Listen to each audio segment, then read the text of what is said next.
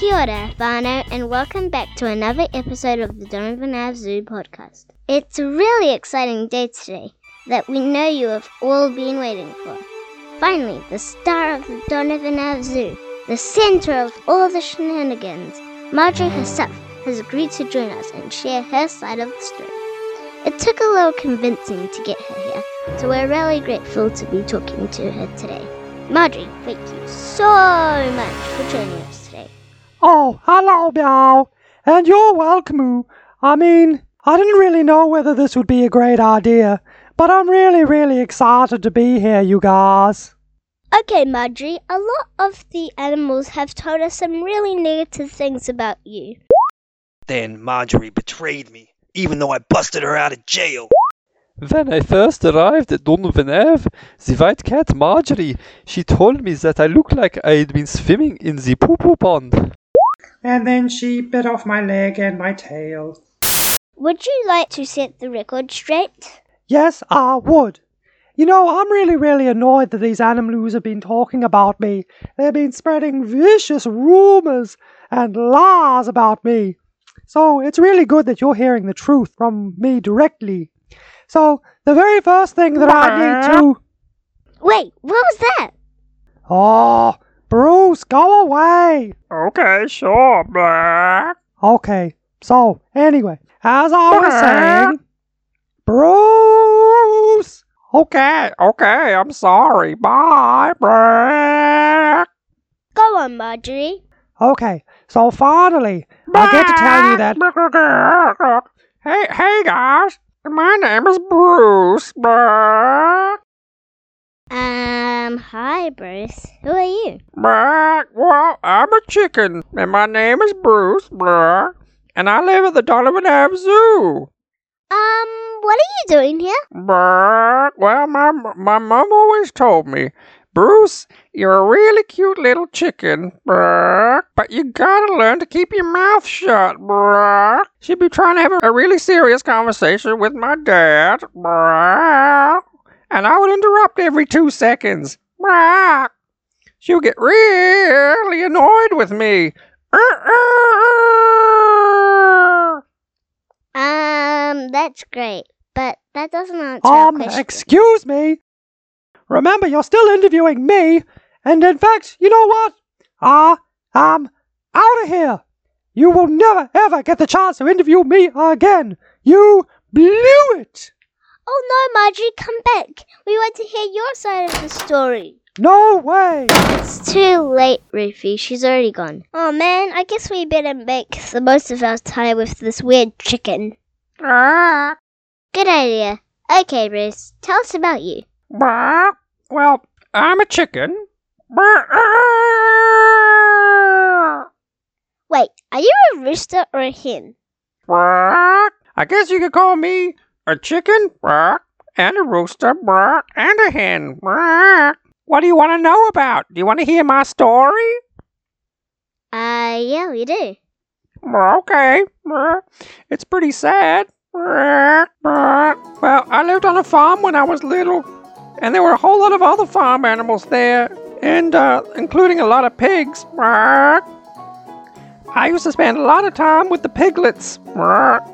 And, well, I got really very close with this one particular piglet named Mustic. In fact, we fell in love, and we were gonna get married. But then the farmer found out that we were engaged. And he wouldn't allow this to happen. So he turned Mustic into a bacon and eggs Benny.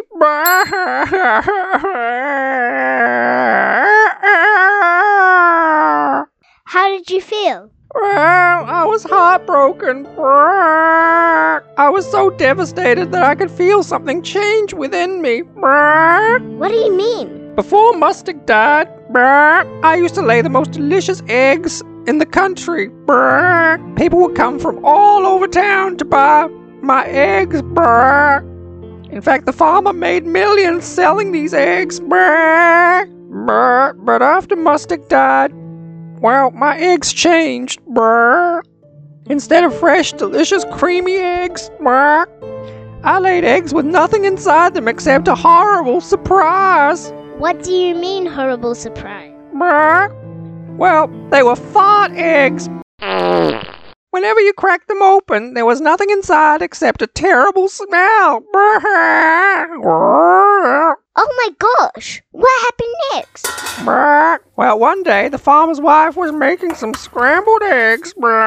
She cracked the eggs, expecting to find free range deliciousness. But instead, she cracked a fart egg. The smell was so terrible that she fell to the ground and she died immediately. Brr. What did the farmer do? The farmer was so mad that he went and got his shotgun and he ran out looking for me. All my pig friends warned me. And I ran and I ran and I ran until I could run no more. What happened then? I passed out on some grass. When I woke up, there was a boy with a chocolate covered face staring at me. Brr. He picked me up and he carried me into his shed. The shed was disgusting and filthy.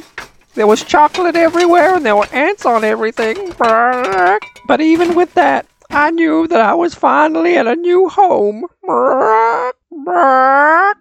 And now I have a family that, that accepts me. And accepts my fart eggs. And accepts the fact that I need to interrupt all the time. Wow, Bruce, that's a sad and scary story. I'm glad to hear you're doing better now. I wouldn't say better. This place is extremely crazy. The animals and the ladies do some really weird stuff. But at least I know that they won't turn me into some spicy fried chicken wings. Well, I'm glad you're safe, Bruce. Thank you for telling us your tale, and I enjoyed our time together, even though we were meant to be interviewing Marjorie. I hope she will return and join us. I hope she will return and. I hope she will return. I hope she will return and join us soon one day. Okay. Thank you for listening. Thank you for listening, and please join us next time. Ah, join who? And please join us next time for another interview with next time for another interview. Oh. Ah. Oh. Oh, I'm laying a fart egg. It hurts. For another interview with another crazy Donovan animal. Ah. Oh. I'm laying another one. Ow. Ugh. Anyway, I'm Ruth. And I'm Louie. And, this is the Donovan Ave Zoo podcast. Ka kite ano.